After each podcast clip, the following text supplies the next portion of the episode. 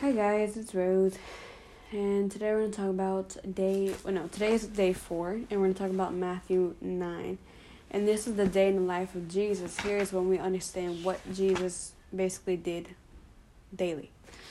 Um, this was his like main purpose. Like you know, this is like what a day to day life of Jesus looks like. You know, this is what he would do.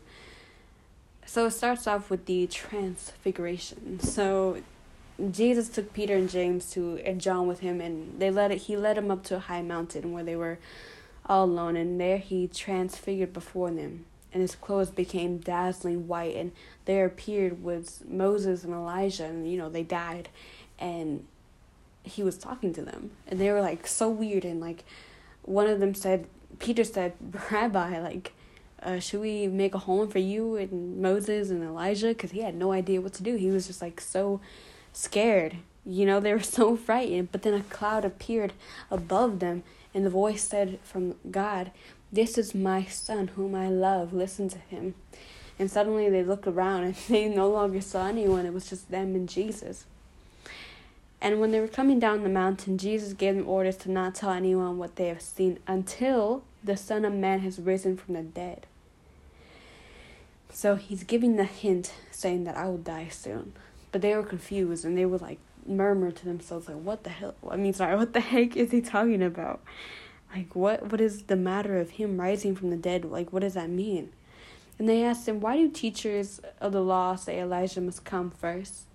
And Jesus replied, Elijah does does come first and restores all things. But I tell you, Elijah has come, and they will have done to him everything they wished. And as it is written about him.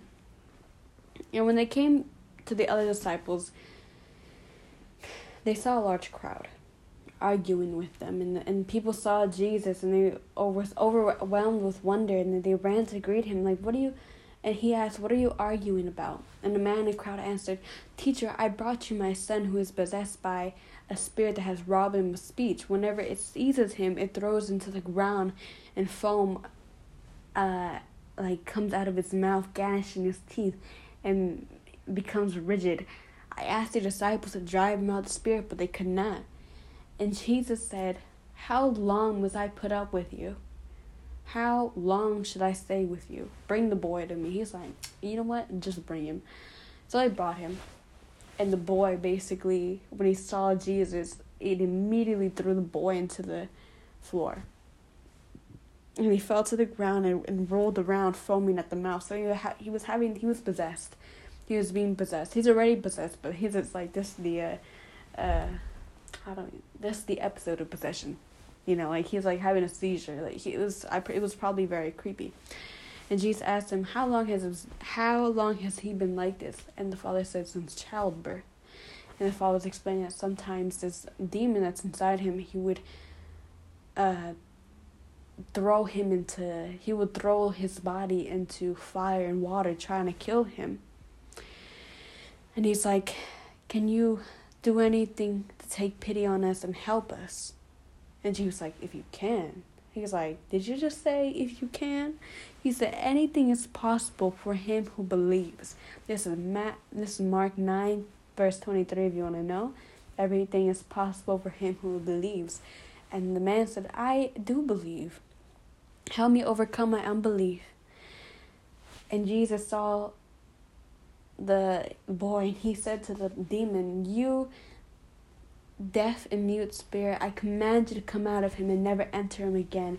And the and the, and the spirit shrieked and violently came out, shaking the boy. And the book and the boy fell, and he looked like like he was dead.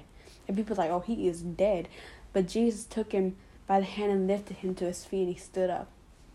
And after Jesus had gone indoors, his disciples asked him privately, "Why couldn't we drive out the spirit?" And he said, "This kind can come out only from prayer."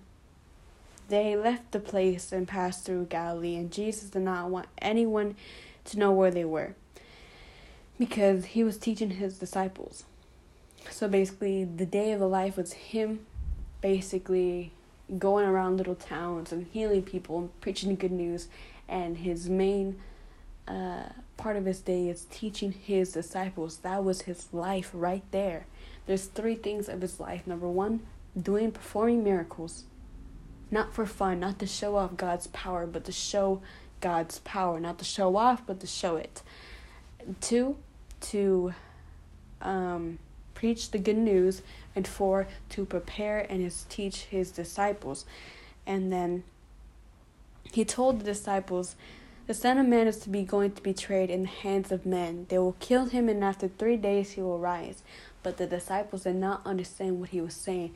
At this point, his disciples have like a huge misunderstanding of Jesus' clear statements and about his coming death and resurrection. There was so much in Jesus' mission that they failed to understand. But however, Jesus devotes much of his time to them.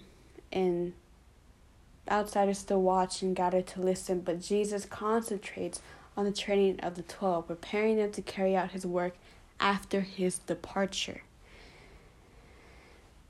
And then they went to Capernaum. Oh, I keep on forgetting how to pronounce this. Capernaum? Capernaum. Capernaum. Caper, Capernaum. Caper. Whatever. They went to this city. And then they. Uh, his his two of his disciples were arguing on the road, and he asked them, "What are you? What were you arguing about on the road?"